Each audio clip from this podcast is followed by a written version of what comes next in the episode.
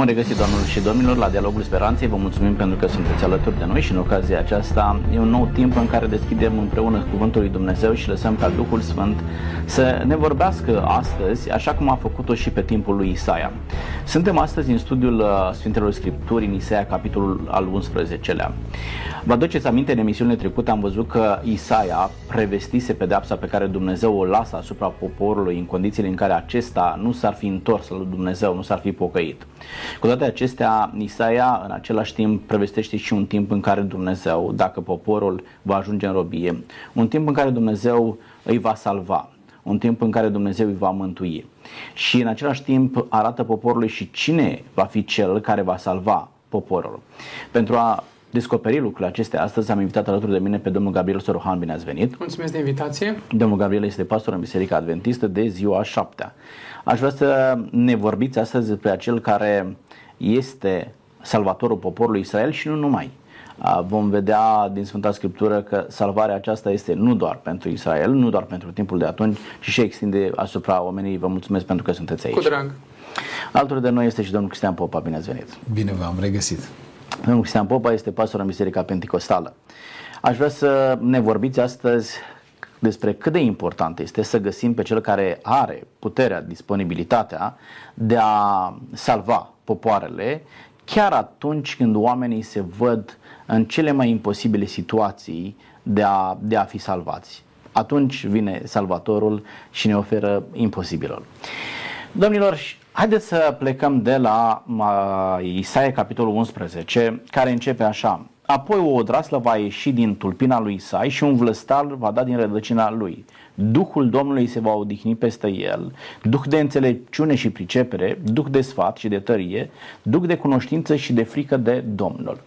Domnul Gabriel, cine este vlăstarul acesta care iese din Iuda ca un eliberator pentru popor? Dacă cei care ne urmăresc ar avea în față Scriptura și ar citi înșiși și aceste versete, se poate vedea că cuvintele odraslă și vlăstar sunt uh, trecute cu majusculă și automat face referire la un uh, nume sau la o potențială persoană, exact. Și dacă luăm în context acest capitol 11, pentru că nu putem lua, chiar dacă suntem în acest capitol, nu ne putem limita strict la acest capitol ca să avem o imagine corectă și de ansamblu asupra situației și să găsim un răspuns real pertinent la ceea ce ați întrebat. Ca tare a trebuit să vedem un pic prin psalmi, unii psalmi, ce, ce zic despre faptul că cineva cândva în viitor va apărea ca o draslă, ca un vlăstar, apoi a trebuit să vedem un pic în alte capitole din Isaia, capitolul 53, de exemplu, să vedem un pic și prin alți profeți mici, cum ar fi Mica, și dacă punem cap la cap toate aceste cărți și pasaje, reiese, zic eu, destul de ușor că este vorba despre Isus Hristos. Deci Isus Hristos este eliberatorul poporului Israel, dar în același timp că știm că nu se limitează doar la poporul Israel și nu are în vedere doar poporul Israel. Putem vorbi, domnul Cristi, despre un pasaj mesianic aici în Isaia. Reușește Isaia să proiecteze speranța poporului în ciuda a situației critice prin care trecea poporul, reușește să proiecteze asupra, atenția asupra lui Mesia? Sigur, noi suntem creștini și noi credem că face referire la Domnul Isus Hristos. Evreii credeau și cred în continuare că este un pasaj mesianic. Ei, rabinilor, vorbesc despre faptul că această odrasă, acest lăstar, acest vlăstar, este Mesia cel trimis de Jehova. Um, din fericire pentru noi, ei uh, nu au crezut și am putut noi, ni s-a deschis nouă ușa Harului, dar uh, ceea ce este clar și în tradiția ebraică, acest pasaj vorbește despre cel trimis de Dumnezeu pentru a-și salva poporul. Deci, uh, în momentul în care Dumnezeu transmite mesaje către popor, haideți să ne aducem aminte, poporul se depărtase de Dumnezeu, da? au întors pur și simplu spatele lui Dumnezeu. Isaia aduce uh, un mesaj de avertizare ca aceștia să se întoarcă la Dumnezeu, arătându-le în același timp că dacă ei nu se vor întoarce, nu se vor pocăi, vor ajunge în robie. Era un lucru aproape iminent. Totuși ei puteau să să schimbe situația lor dacă s-ar fi întors la, la Dumnezeu. Nu au întors. În același timp, Isaia zice, dacă voi veți ajunge totuși în situația aceasta, va exista un eliberator. au rezonat cu mesajul acesta cei din poporul Israel, domnul Gabriel. Au reușit, a reușit Isaia să-i sensibilizeze cu ideea că uh, există un eliberator uh, căruia îi pasă de ei, uh, face ceva pentru a-i salva. Au reușit să reacționeze cei din poporul Israel? Probabil că la general nu, pentru că altfel nu ar mai avea sens plângerea lui Dumnezeu din capitolul 5. Ce aș fi putut să mai fac vii mele și n-am făcut? Și înseamnă că mhm. Dumnezeu a încercat maximul posibil ca acest popor să încerce cumva să-și revină și să-și reconsidere atitudinea. Dar pentru că efectiv le mergea bine, le, poate că le, le era greu să, să întrevadă că o robie prezisă chiar va avea loc, toate că aveau antecedente. Da, înaintașilor cu multe secole în urmă au trecut deja prin robie. Și acum poate pentru că odată ce este trecutul foarte departe de noi, viitorul este greu să întrezărești că într-adevăr poate să se repete episodul de atunci, cu siguranță că profetul uh, a fost fost ascultat sau nu și în ultima instanță poporul și-a menținut poziție și atunci Dumnezeu a fost pur și simplu nevoit ca profeția să fie împlinită. Probabil a fost inițial o profeție condiționată, că dacă poporul avea să-și reconsidere atitudinea, poate că profeția nu, nu mai era pusă în practică. Dar dacă citim până la capăt cartea, vedem că din păcate poporul și-a menținut poziția total nefavorabilă. Ne ascultăm de Dumnezeu, exact. ne primindu-l. Exact. Uh, domnul Popa, Vedem aici două metode de lucru a lui Dumnezeu. Pe de o parte, le pune în vedere pedepsa, dacă ei nu se întorc la Dumnezeu. Pe de altă parte, le face cunoscut și recompensa, dar aici într-un mod nemeritat, pentru că ei chiar nu meritau recompensă. Dar le spune, uite, cu toate acestea, există un mântuitor căruia îi pasă de voi și este dispus să vă salveze cu preț de sânge. Da? Și poporul era instruit zilnic cu privire la această jertfă prin serviciile ceremoniale de la templu. Da? Toate serviciile acelea ceremoniale aveau un rol uh, pedagogic. În momentul în care nu reușești să-i sensibilizezi pe oameni nici prin pedeapsă, nici prin recompensă, ce alte metode îți mai rămân la dispoziție, totuși pentru a-i câștiga pe oameni? Dumnezeu uh, cred că a avertizat poporul din totdeauna și vedem lucrul ăsta în Vechiul Testament. Uh, chiar și apostolii Noul Testament ne uh, duc cu, cu mintea, cu atenția în Vechiul Testament și la toate avertismentele lui Dumnezeu. Uh, Dumnezeu avertizează, poporul nu bagă în seamă. Asta a început din timpul Exodului. Știm foarte bine, nici n-au plecat bine, ei tot se gândeau să se întoarcă înapoi în Egipt. Cred că aceste profeții, mai mult ca orice, pentru că, evident, Dumnezeu știa că ei nu se vor pocăi. Dumnezeu știa că ei își vor întări inima și că se vor apleca spre idolatrie. Rolul profețiilor a fost, în primul și în primul rând, să dovedească pe Dumnezeu credincios și să arate clar către Mesia, cel care a fost prima soluție, nu a doua soluție a lui Dumnezeu. Încă din Geneza știm foarte bine, capitolul 3, Dumnezeu promite venirea uh, uh, răscumpărătorului, pe care Iov îl numește răscumpărător, uh, a, a sămânței femei. Cu alte cuvinte, Dumnezeu în toată istoria aceasta uh, profetică avertizează, dar în același timp marchează în timp undeva faptul că el a știut dinainte și faptul că el a pregătit un mântuitor. Dacă țineți minte, la un moment dat spune, haide să vedem cine este în stare să anunțe lucrurile înainte ca ele să fie. Uh-huh. Idolii voștri nu pot. Uh-huh. Eu pot. Eu am vestit, ceea ce am vestit se va împlini. Deci, practic, ceea ce face Dumnezeu uh, este atributul numai al lui Dumnezeu să anunțe niște lucruri care nu s-au întâmplat încă. Și cel mai mare lucru, uh, cel mai mare eveniment, uh, lucru cel mai important este venirea lui Mesia pe pământ. Cred că acest capitol se ocupă în mod special de lucrul acesta. E bine, el știind dinainte că ei își vor întări inima, evident că um, a, a scris lucrurile astea în primul rând pentru a ne arăta cine este el cu adevărat. Este Dumnezeul care este în afara timpului, a, a toate știutor, omniștient și cel care îl trimite pe Mesia pentru a soluționa problema cea mai mare a pământului și a evreilor și anume păcatul. Vedem aici pe Dumnezeu care consumă toate opțiunile posibile de a-i salva pe cei din poporul Israel, dar în același timp cu îndrăjire putem uh, a constata că poporul întoarce spatele lui Dumnezeu și spune pur și simplu nu avem nevoie de ceea ce ne oferi tu. Dar cu toate acestea, capitolul 11 ne arată că o parte dintre oameni, da, au reflectat la ceea ce a spus Dumnezeu. Uh, vedem aici motivul pentru care Dumnezeu vine pe pământul acesta ca să-i salveze pe cei care, uh, împotriva valului majorității, decid totuși să, să se întoarcă la Dumnezeu. Chiar dacă nu larga majoritate l-au acceptat, motiv pentru care Dumnezeu i-a lăsat să ajungă în robia babiloniană, da, unii totuși au așteptat pe, pe Mesia. Ne descoperă, așa cum ați spus și dumneavoastră, Isaia 11, că această profeție se împlinește. Da? Când s-a împlinit această profeție, domnul Gabriel? Profeție cu privire la venirea acestei odrasle și a da. acestui vlăstar. Păi deja dacă aici suntem în Vechiul Testament, automat trebuie să vedem în Noul Testament, pentru că spune cumva tot Isaia într-un capitol precedent 9 că fecioara va rămâne însărcinată și este un pic uh, curios ce fecioare din, din timpul respectiv, din ce familie, dar timpul trece și vedem că într-adevăr o fecioară din Noul Testament, Maria, da, însărcinată de la acest duh care a venit și peste această odraslă, a umbrit pe, pe această fecioară și a venit într-un final, într într-un târziu, cred că nu, dar într-un final, uh, acest, uh, această sămânță din Geneza 3, cum uh, spunea domnul Cristi, care în sfârșit să aducă pace, să aducă eliberare, mai cu seamă că era nevoie pentru că se spune că el va judeca. Cu toate că nu era acea judecată pe care probabil poporul Israel, tot același popor, dar într-o altă eră, într-un alt timp, nu așteptau astfel de judecată sau astfel de eliberare, pentru că era un timp când economic sau, cum să spun, social oarecum, era destul de bine, mai puțin pe plan politic, pentru că era subjugat de către un alt popor. Dar, pe de altă parte, nu era acel Mesia pe care și-l creionaseră ei în minte ca să îi scape și de problema aceasta politică care, și dacă aveau să scape de așa ceva, chiar aveau să se bucure de fericire de plină. Și a fost o așteptare doar a unora corectă, reală, însă a majorității, da, au avut uh, alte așteptări și pentru că au avut alte așteptări, nici nu au așteptat cu adevărat cum trebuie această odraslă ca să vină.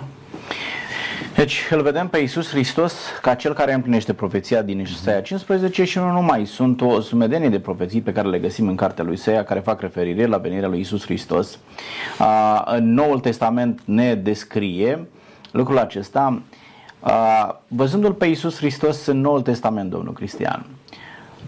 Este Iisus Hristos așteptat la momentul acela sau mai degrabă îl vedem pe Iisus Hristos insistând în oferta lui de a-i mântui pe oameni?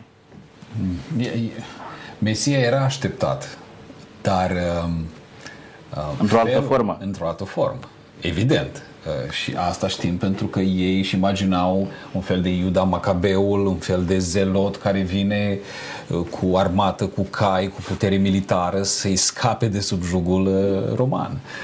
Și lumea astăzi așteaptă un lider care să vină să le rezolve problemele financiare, economice, problemele politice și așa mai departe.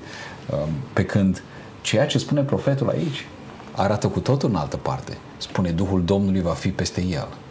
El va judeca și pe bogat și pe sărac, în sensul judecății, în sensul de a face dreptate, în sensul de a face bine, de a, uh, de a uh, sprijini. Um, cu alte cuvinte, ceea ce au pierdut evreii din vedere este că Mesia va fi în primul rând un lider spiritual. În primul și în primul rând, asta este rolul lui Mesia. Ei au așteptat un lider politic. Poate un războinic ca Iuda Macabeul și aici le-a fost înșelate uh, așteptările și evreilor și chiar și uneia dintre ucenici. Era cumva de istorie recetă, da, Revoluția Macabeilor Sigur. și ei așteptau o, o astfel de soluție. Uh, dar haideți să plecăm pentru că și așteptările noastre trebuie să ne găsească pregătiți da, pentru așa ceva. Uh, starea spirituală a poporului iudeu de la data aceea era diferită de momentul în care vorbește Isaia, erau ei mai pregătiți să primească un, uh, un Mesia, să se întoarcă, știu eu, să țină la identitatea lor de popor al lui Dumnezeu, pentru că știm că în momentul în care vorbește Isaia, condamnă anumite păcate. Ei cochetau cu Dumnezei altor popoare. Acesta era marele păcat, da? care a condus și în robie. În momentul în care vine Isus Hristos, era alta stare de spirit a poporului Israel sau uh, se făceau vinovați de același, uh, de același păcat? Uh, domnul Gabriel? Probabil că și da și nu. Ca și în timpul lui Isaia, probabil că unii chiar își doreau la modul sincer să se pocăiască și poate mai curând cei din pătura de jos, pentru că Isaia 11 ne vorbește doar despre aceștia, despre cei săraci, despre cei neîndreptățiți și așa mai departe. Pe când cei care aveau și o duceau bine, ei sunt omiși aici. Înseamnă că ei constituie o altă, o altă categorie și Dumnezeu este nevoit ca față de aceștia să se raporteze diferit. Și cred că așa este și Noul Testament. Unii care poate și material și numai vedeau că nu, nu reușește și viața chiar, chiar este grea, cu siguranță că își doreau un Mesia care să elibereze și spiritual, și politic, și material și așa mai departe. Dar starea generală încă o dată se repetă, din păcate, și în timpul Noului uh, Testament și în timpul când efectiv odrasla este în carne și oase în mijlocul acestui popor. Bun, dacă pe timpul lui Isaia ei își puneau încrederea ban Siria, ban Asiria, ban Egipt, ban Babilon, da? Făceau tot felul de alianțe în funcție de e, contextul geopolitic. Dar în momentul în care vine Isus Hristos, erau ei angajați sau prinși mai degrabă de o națiune care să-i salveze sau așteptau o salvare din interiorul lor, iar ei să fie cei care îi domină pe ceilalți, domnul Cristin? Cred că așteptau la un salvator din interiorul lor, Însă nu s-au așteptat uh, uh, uh la un vlăstar. Mm-hmm. S-a așteptat la un stejar. La un războinic, la războinic, da? S-a așteptat la un om puternic. Mm-hmm. Ceea ce vedem aici în Isaia 11 și ceea ce se întâmplă, practic descrie distrugerea pe care armata asiriană a făcut-o, deznădejdea, dezolarea care a prins poporul Israel și vine acum Dumnezeu prin profet și spune dintre voi va ieși, dar va ieși un vlăstar, fără putere, fără uh, mare fală, uh, uh, fără a fi o, o, o personalitate contundentă, ci va fi un vlăstar slab, nebăgat în seamă. Și același gând uh, îl preia și în capitolul 53, capitolul acela lipit în, uh, în uh, scripturile evreiești, care descriu un Mesia mm, slab, ca un miel care îl duci la tăiere, ca o oaie care nu deschide gura. Aici este vorba dacă țineți minte, în, um, uh, în Roman și în Corinteni, uh, Sfântul Pavel vorbește despre, în special în Corinteni, vorbește despre lucrurile slabe pe care Dumnezeu le înalță și lucrurile puternice ale lumii pe care Dumnezeu le coboară. Asta este, dacă vreți, amprenta lui Dumnezeu și, dacă vreți, uh, opera de artă a lucrării lui Dumnezeu, evident, este Mesia, care s-a născut dintr-o fecioară. Bun, vine acest Iisus Hristos, un vlăstar slab, da, și Isaia zice n-avea nimic care să ne placă. Da, nu îți plăcea, te uitai la el, zicea, dar pe, pe cine așteptăm noi? Mm. Da? Se văd iudeii dezamăgiți în momentul în care se întâlnesc cu acest eliberator sub o altă formă. Mm. Momentul în care Iisus Hristos vine în forma aceasta, o vedem, să vedem momentul acesta inutil, vine Iisus Hristos și nu reușește să-și împlinească obiectivul, este respins de către popor în așa manieră încât toate eforturile pe care le-a făcut Iisus Hristos sunt uh, în zadar sau reușesc totuși eforturile făcute de Iisus Hristos, venirea lui Iisus Hristos reușește să creeze un impact uh, atât național, da, pentru timpul acela, dar și un impact care să se extindă în afara granițelor poporului iudeu, în mijlocul căruia a venit Isus, domnul Gabriel. Aș începe cu partea de final a problematicii ridicate. Impactul a fost uriaș, cu toate că pe moment nu. Uitați că până astăzi uh, venirea sa pe pământ ne-a impactat și pe noi. Ne numim creștini. Dacă n-ar fi fost el, noi cum am fi fost numiți? Nu știu. Deci impactul său a fost unul planetar și universal. Dar atunci, strict la acel moment, în prima fază s-ar putea emite judecata așa subiectivă că nu. Pentru că chiar și în propria familie a fost uh, privit suspicios, mai cu seamă că era frate vitreg cu ceilalți frați pe care îi avea. Apoi între ucenici uneori era înțeles, nu era înțeles. Apoi mai mari poporului uh, în copilărie l-au admirat când a intrat în templu la 12 ani, apoi au început uh, ca să îl uh, vorbească, au încercat să, să-i dejoace poate intențiile și toată viața sa parcă a fost un efort uh, din start aparent sortit eșecului. Dar a fost un început oarecum slab și spune totuși Biblia să nu desprețuim începuturile slabe pentru că în timp vor fi efecte foarte frumoase și foarte mari. Și ceea ce a început el a continuat după cum bine știm cei 12 apostoli care au rămas în urma sa și repet până astăzi uh, faptul că o, această odraslă a venit pe acest pământ, a produs un impact major. Doar că ține la nivelul personal, dacă acea, acea venire a sa și încarnarea sa uh, poate să fie cu adevărat uh, de folos. Pentru că la general este pentru toți, Isus a întrupat, a murit, da, pentru toți, dar eu personal decid dacă într-adevăr pentru mine unul a fost cu rost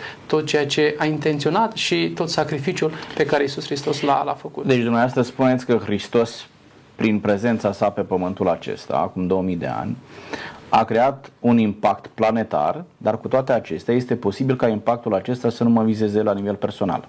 Asta în funcție de decizia mea personală pe care voi ajunge să o iau. A, adică se poate ca eu să nu fiu atins de toată lucrarea Din lui păcate, Isus și-ar Hristos. fi da? trist, și-ar fi eu, trist. într-un mod voluntar, să resping da, tot ce a făcut Isus Hristos, chiar dacă șansa aceasta de mântuire este pentru toată lumea. Uh, Toată planeta aceasta poate beneficia. Uh, Domnul Cristi, haideți să ne uităm la Isus Hristos. Vine într-un context total nefavorabil, Poporul în mijlocul căruia a venit era total nepregătit, da? din potrivă uh, aștepta altceva, este refractar la modul de lucru al lui Isus Hristos, până acolo încât uh, îl ucid, da? uh, iudeii, dar cu toate acestea, zice uh, domnul Gabriel Sorohan că lucrarea lui Isus Hristos are un impact planetar. Ce anume? Uh, sau care este metoda de lucru pe care a aplicat-o Isus Hristos? În ciuda acestor, tuturor acestor inconveniente, să creeze totuși un impact atât de major și un impact care are uh, durabilitate în timp. Nu a fost un impact de moment. Oamenii nu au fost entuziasmați doar atunci, da? ci impactul acesta se resimte uh, și astăzi. Da, revenind la ceea ce s-a spus mai devreme, um, faptul că el a venit uh, în slăbiciune, uh, de fapt împlinea conform lui Ioan, uh, Ioan capitolul 1, protogeneza, el a venit la Isai și Isai nu l-au primit. Împlinea ceea ce se vestise din Vechiul Testament. Pentru că el nu a venit cu o putere omenească, ci el a venit cu o putere duhovnicească. Și Isaia spune aici, Duhul Domnului va fi peste el. Um, Așa și începe el, de altfel, um, uh, misiunea predicând în sinagoga din Capernaum, citând textul vis-a-vis de Du- Duhul Domnului care este peste el și l-a uns. Diferența pe care a făcut-o Mesia, despre care spuneau mm, conaționalii lui, um, că ăsta nu predică ca unul de-a nostru, ci ăsta predică cu putere. Putere. Diferența este puterea spirituală. Duhul Domnului era peste el. El a venit ca un salvator la nivel spiritual. Asta n-a înțeles poporul uh, Israel. Și mulți astăzi nu înțeleg lucrul ăsta. În primul și în primul rând, Mesia a venit să ne elibereze din legăturile spirituale, a venit să ne elibereze de necredință, de împietrire, um, a venit să dărâme întăriturile diavolului în jurul inimilor noastre. Când îl percepe și îl înțelegem pe el ca un Mesia, în primul rând spiritual, uh, cel care a venit cu Duhul Domnului să elibereze, atunci a necat solzii de pe ocul mi-au căzut uh, lui Lui Pavel. Pavel. Hristos a lucrat din punct de vedere spiritual. Și lucrurile astea, pentru că vedeți, când se întâmplă ceva din punct de vedere spiritual cu noi, că e de bine, că e de rău, lucrurile nu se văd imediat. În timp se vede o creștere sau o descreștere. Hristos a venit, a avut un impact incredibil, supranatural, la nivel spiritual, eliberând, în primul rând, 12 oameni. Și apoi cu, acest, cu acești 11, ulterior 12, au schimbat, exact cum se spunea mai devreme, au schimbat uh, lumea, în așa fel că istoria se împarte înainte de el Și după. și după el. Deci societatea contemporană lui Isus Hristos nu a putut anticipa care este efectul pe care îl creează Isus Hristos, ba mai mult decât au, atât au subestimat lucrarea lui Isus Hristos, da? încercând la un moment dat chiar să o, să o distrugă. A, în contextul acesta, domnilor, vreau să vă întreb și este de utilitate pentru noi astăzi să înțelegem un lucru. Ținând cont de de cât de nepregătiți erau iudeii să-L primească pe Isus Hristos și refrac- refracta- refractare.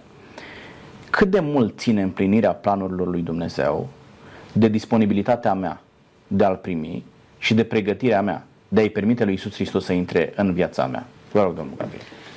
Exact cum a fost la prima venire a Mântuitorului, Iisus oricum ar fi venit chiar dacă izraeliții îl așteptau cum trebuie sau nu. Și asta s-a și dovedit. Iisus oricum a venit. Dar foarte puțini uh, se gândeau la profeție, foarte puțini stăteau și mai meditau poate seara acei păstori sau cei trei mași de la, de la răsărit. Dar chiar dacă majoritatea nu se aștepta sau poate unii chiar nu, nu, nu-și doreau, Iisus totuși trebuia să vină pentru că era neapărat necesar. Cred că astăzi, în secolul în care trăim, este exact la fel. Fie că eu cred, fie că eu știu, fie că eu aștept, este o altă profeție, da, un al doilea advent, da, care spune indubitabil că încă o dată această odraslă, da, acum o să vină efectiv în toată puterea, în toată slava, în toată măreția și așa mai departe și unii dacă vor fi găsiți așteptători foarte bine, da, vor gusta acea viață veșnică fericită, lipsită de moarte, de durere, cum spune Apocalipsa 21 cu 4, iar alții vor rămâne poate înșelați în așteptările lor sau alții, din păcate, să aibă parte, parte de acea răsplată mai puțin care să placă. Bun, uh, domnul Cristi, uitați-vă la, la Isus Hristos. Vine pe pământul acesta neașteptat, nedorit de, de oameni, cu toate acestea creează impact. Poate omenirea în momentul de față să întârzie revenirea lui Isus Hristos? Spune, domnule, noi încă nu suntem pregătiți să mai aștepte Isus Hristos uh, revenirea. Știți că există, uh, știu eu, fenomenul acesta religios care spune, domnule, dacă lumea nu e pregătită, Hristos nu vine. Mm. Adică noi nu ne pregătim și întârziem, împingem cumva revenirea lui Isus Hristos pentru că nu ne e convenabilă revenirea lui Isus Hristos. Încă mai avem agenda noastră de lucru, mm. da, care nu coincide cu agenda de lucru a lui Isus Hristos și am putea împinge într-un viitor cât mai îndepărtat revenirea sa. Poate omenirea face lucrul acesta? Nu. Așa cum nu au putut să întârzie prima lui venire și știm foarte bine în Daniel că s-a profețit uh, la secundă venirea lui, așa nu se poate întârzia a doua venire.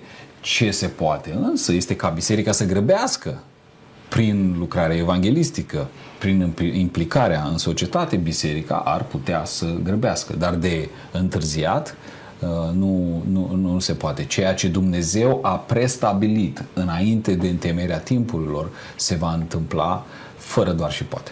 Și dacă ne uităm la indicatoarele din Matei capitolul 24, pe care le pune uh, premergătoare revenirii lui Isus Hristos, Hristos zice în 24 cu 12, mm-hmm. când Evanghelia aceasta a împărăției va fi propovăduită în toată lumea, atunci va veni uh, sfârșitul. La celelalte spune, acestea nu vor fi decât începutul durerilor. Exact. Dar când vorbim despre finalizarea propovăduirii uh, Evangheliei, a veștii bune că Hristos te-a mântuit, atunci va veni sfârșitul. Și noastră spuneți că biserica ar putea grăbi, da, propovăduirea aceasta a Evangheliei, fiecare om a, să primească șansa de a-L primi sau respinge pe Dumnezeu și doar după aceea vine Isus Hristos. Dar a, unii oameni zic, dacă nu mergem noi să propovădească, atunci cine? Dacă biserica, domnul Popa, nu grăbește, atunci cine face lucrarea aceasta pe care Dumnezeu zice a, va fi finalizată propovădurea Evangheliei și atunci voi veni eu. Dacă biserica nu face asta, cine face? Depinde la cine vă referiți când spuneți biserica. Um, în timpul lui Isaia, uh, în timp, scuze, în timpul lui Ilie, el credea că numai el singur este. Și Dumnezeu spunea, mai Sigur. am șapte mii de bărbați. Uh-huh. Da, ăia șapte mii de bărbați erau incognito. Ăia nu vorbeau împotriva Izabelei, ăia nu vorbeau împotriva lui Baal, dar totuși Dumnezeu avea o rămășiță pe care o va trezi. Cred că biserica adevărată a lui Hristos este biserica activă nu cea amorțită. Uh-huh. Biserica laudiciană este biserică dacă se trezește, dacă nu, îi se va lua cheile împărăției.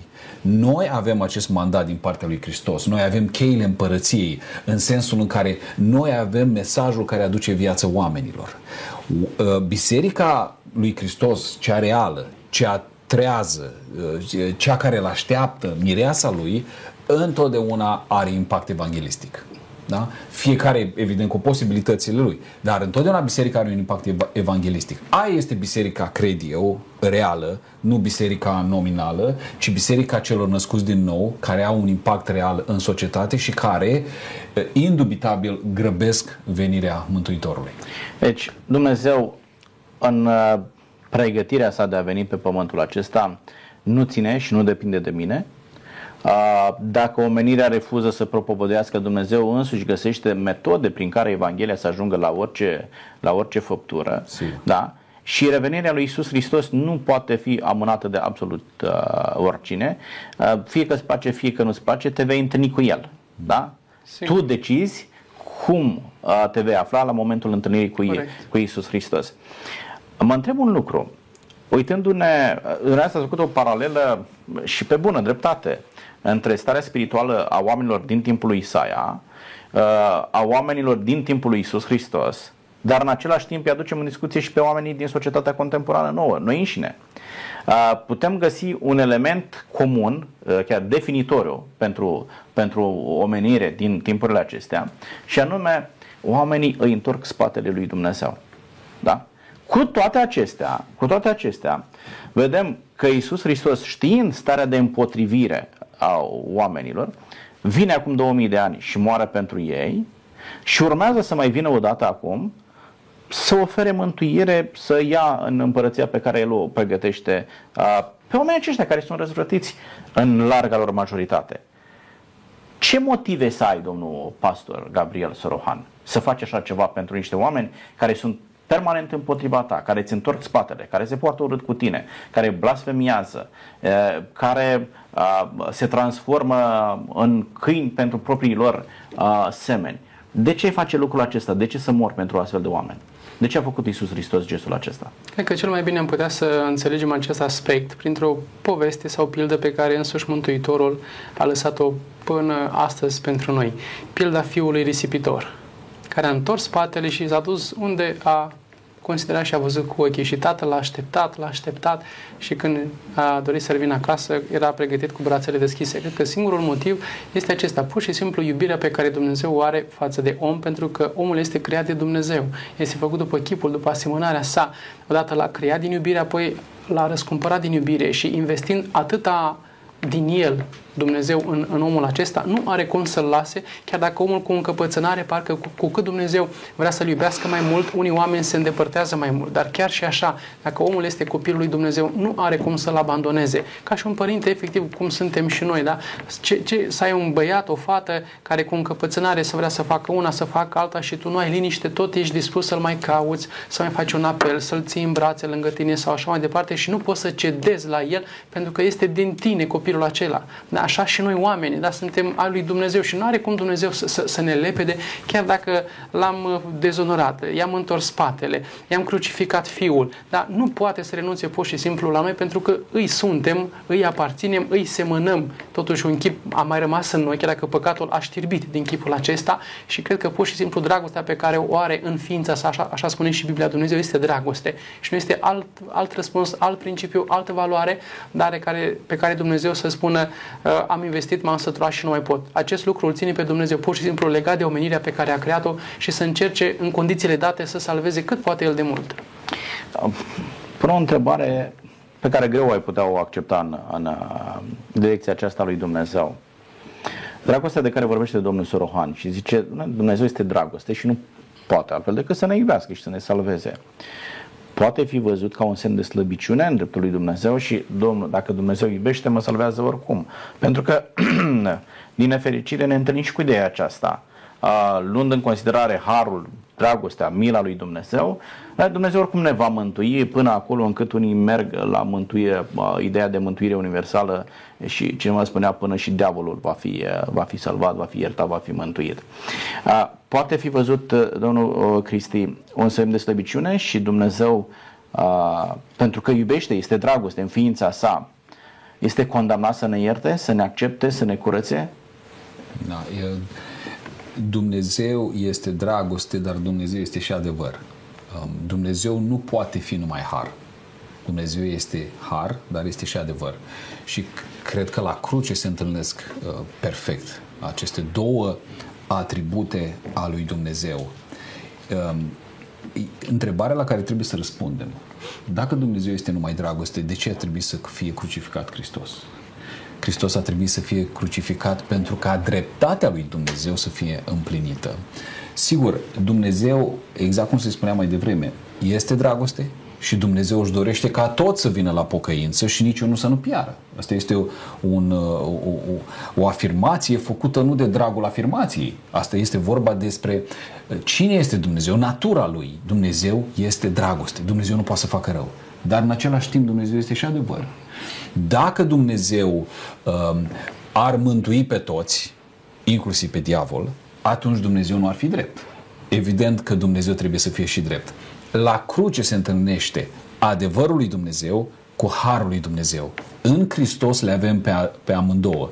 El vine, ne arată cum trebuie trăit și se sacrifică de bunăvoie pentru ca noi, prin credința în El, să primim această iertare, această ispășire a păcatelor. Dacă Dumnezeu ne-ar fi mântuit pe toți, nu l-ar fi crucificat pe Fiul Său. Dar pentru că trebuia o jertfă de ispășire, pentru a împăca acest adevăr al lui Dumnezeu cu harul, Hristos a trebuit să vină și să moară.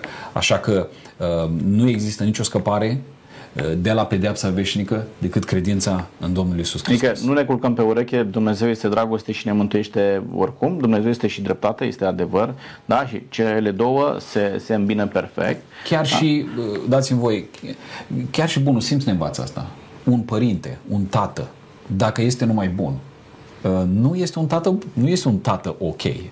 Un tată trebuie să fie și bun, trebuie să fie și ferm într-o casă pentru un, ca un copil să crească uh, bine, trebuie să fie și o casă, în primul rând de dragoste, dar trebuie să fie și o casă unde este disciplină, unde sunt niște reguli.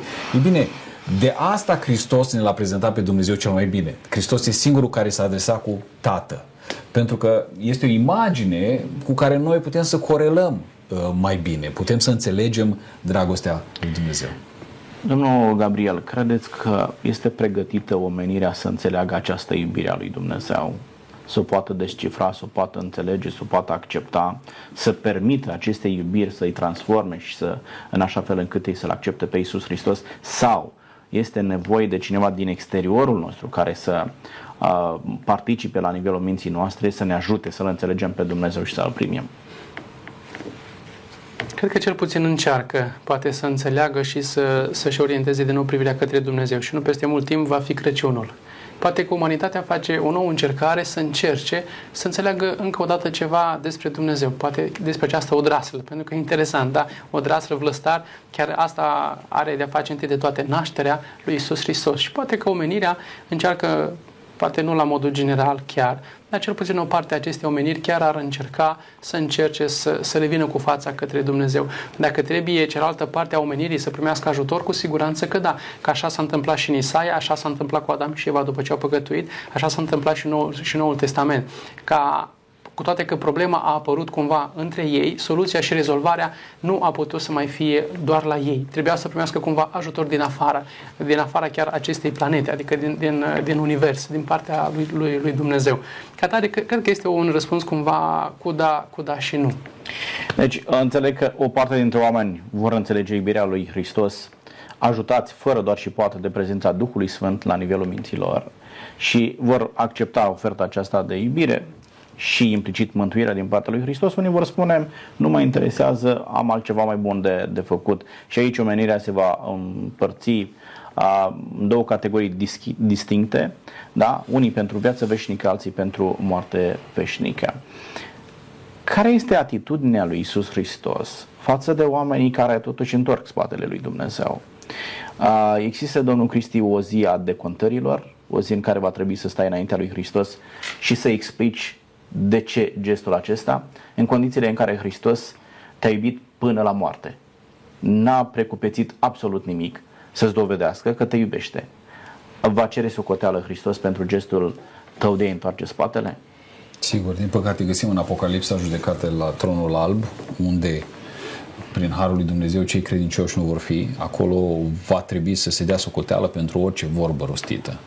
Chestiunea asta ar trebui să ne pună mult pe gânduri dacă nu-L avem pe Hristos în ziua aceea ca apărător, cine ne apără? Cine va fi în stare să se ridice înaintea lui Dumnezeu și să ne ia apărarea? Înțelegând că orice muritor din toate timpurile, de la strămoșul nostru Adam până la noi, orice muritor a păcătuit. într-un fel sau altul, cu gândul, cu fapta sau cu vorba. Singura șansă de mântuire este credința în Isus Hristos și în jertfa lui ispășitoare. Altfel, Biblia nu dă nicio soluție, nicio șansă de salvare. Așa că încă cât timp se spune astăzi, cât timp respirăm, cât timp înțelegem și putem să facem o alegere rațională, trebuie să ne punem încrederea în Hristos. Există anumite, știu eu, reguli după care omul ar trebui să-și uh, ghideze viața și după, ca, după aceleași reguli Dumnezeu să țină judecata aceasta? Sau uh, e o chestiune de conjunctură, eu înțeleg cum vreau, Dumnezeu mă judecă cum dorește? Sfânta Scriptură este norma noastră după care, pe care a lăsat-o Dumnezeu. Altfel, fiecare și-ar face propria religie și propriul sistem de valori. Din nefericire, iată, chiar se întâmplă lucrul chiar acesta. Foarte mulți oameni și în condițiile în care există totuși un set de reguli. Dacă n-ar fi existat, unde am fi ajuns, da? Sigur. Ca orice țară se conduce după o Constituție, după niște principii prestabilite dinainte. La fel și cerurile și pământul se țin în cuvântul lui Dumnezeu, cuvântul lui Dumnezeu inspirat către apostol, către prorocii din Vechiul Testament, care uh, este în mijlocul nostru. Din păcate, oamenii își fac propriile sisteme pentru că nu cunosc Scripturile poporul pierde din lipsa uh, cunoașterii acestor, acestor scripturi. Însă să știți că în ultima vreme, din cauza accesului extraordinar, prin aceste emisiuni, prin toate platformele Cuvântului Dumnezeu, ajunge acolo unde trebuie să ajungă. Înainte trebuia să printezi nu știu câte postere și să obții o aprobare, să le pui, să le lipești pe stâlpii din, din localitate. Acum toate sunt la un click de, uh, sunt la un clic de noi, de fiecare. Așa că simțim vedem, cunoaștem, suntem înștiințați în duhurile noastre că venirea este foarte aproape, pentru că accesul este incredibil. Din punct de vedere istoric, niciodată n-a fost uh, mai la îndemâna oricui să afle uh, acest adevăr și să vină în, în, în sens uh, cu Scriptura, să vină în față în față cu Scriptura? Faptul că avem o deschidere mult mai mare, avem multe căi de comunicare prin care mesajul poate să ajungă la, la omenire. Domnul Gabriel, ajută lucrul acesta pe om la judecată sau mai degrabă îl încurcă? Adică omul, având posibilitatea să-L cunoască pe Dumnezeu mai ușor, are un avantaj în fața judecății sau va putea să spună înaintea lui Dumnezeu, uite, n-am știut și da, în consecință n-am putut să fac uh, alegerea aceasta dacă știu și fac, va fi bine de mine și în prezent și la acea judecată viitoare. Dacă voi spune atunci că nu am știut, acest lucru va fi, va fi o mare minciună, pentru că Dumnezeu nu are cum să-mi aplice o sentință uh, pentru o vinovăție de care eu, eu, eu ajung să nu fiu conștient. Deci, într-un final, tot omul de pe acest pământ, dacă corelăm cu Apocalipsa 18, slava lui Dumnezeu va umple tot pământul. Deci și cel din România, și cel din Africa, și cel din America, și cel din China, și din Japonia, orice om pe acest pământ va ajunge să aibă cumva cunoștință despre Dumnezeu și despre oferta sa da? care înseamnă două te supui și asculți, iubești pe Dumnezeu, viață veșnică, respingi, din păcate va fi uh, uh, răsplata cealaltă. Ca atare, nu cred că atunci, la acea judecată, cineva va putea să zică eu nu am știut, nu cred lucrul acesta. Nici nu ai cum. Dar ideea e că pe lângă faptul că te ajută, te responsabilizează în același timp, da? Faptul că ai acces la informație, uh, nu vei putea veni înaintea lui Dumnezeu să spui, Doamne, nu știu. Ai mm. avut informație peste tot. Uh, mai întâlneai poate acum 40 de ani în urmă pe cineva să spună măi, eu n-am o Biblie în casă, n-am de mm. unde să știu, n-am aflat. Dar acum toată lumea are acces la această informație. Acum avem nu? zeci de traduceri și nu le mai citește nimeni. Asta e problema da. generației noastre. Eu când vorbesc uh, și uh, propovăduiesc oricui, am obiceiul să am un disclaimer sau o notificare. De acum nu mai puteți spune că n-ați mm-hmm. știut. Așa Asta cred exact. că este, este, este valabil pentru toți. Uh, să spunem 100 de ani în urmă, România era în, um, în, prin excelență rurală. Erau oameni la țară, neștiutori de carte, dar iconoclastia asta a făcut. Mergea la biserică, bătrânica, și vedea învierea lui Lazar Aia era Evanghelia ei. Da. La nivelul lor, toți au știut. Ceea ce ar trebui să ne înspăimânte însă este că noi vom sta înaintea tronului de judecată alături de bătrânica analfabetă de acum 100 de ani. Adică noi avem mai multă informație, Evident. da? responsabilitatea este mult mai mare. Corect. Evident. Asta este ideea, da? Sigur, sigur. Da. Noi nu putem fi puși alături de acea bătrânică care nu știa uh, carte și totuși a avut o credință mântuitoare. Și atenție, în contextul acesta al judecății vorbind, uh, oamenii din societatea contemporană nouă care au acces la informații și au mult mai multă informație decât bătrânica de care făceați vorbire, sunt mult mai uh, rebeli decât uh, oamenii din uh, perioada trecută. Da? Adică, cum îți explici, cu cât ai mai multă informație de, Dum- despre Dumnezeu, cu atât uh, te potrivești mai mult lui Dumnezeu. Da? Uh, sunt lucruri pe care nu le poți explica, dar în același timp te constrâng lucrurile acestea să înțelegi gravitatea timpurilor pe care le, le trăim. Și informația, dați-mi voie să precizez aici, e gnosisul, informația, cunoștința nu salvează în sine. Uh-huh.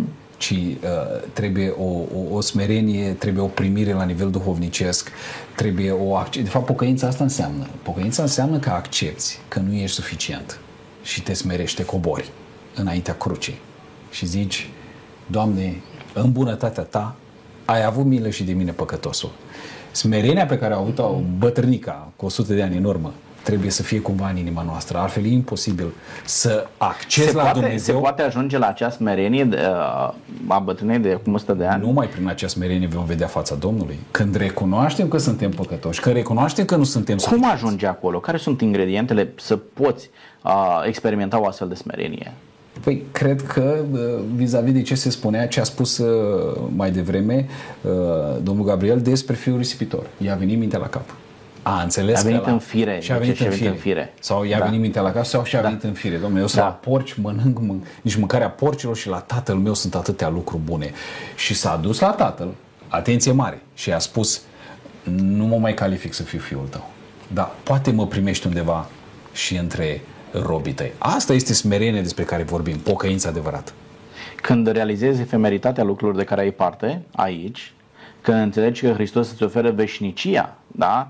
e incomparabil cu ceea ce trăiești tu la momentul de față, îți dai seama că ai nevoie de o transformare în viața ta, o, o schimbare totală în viața ta, în așa fel încât primirea de Hristos să producă acea smerenie în sufletul tău care te califică pentru împărăția lui Dumnezeu.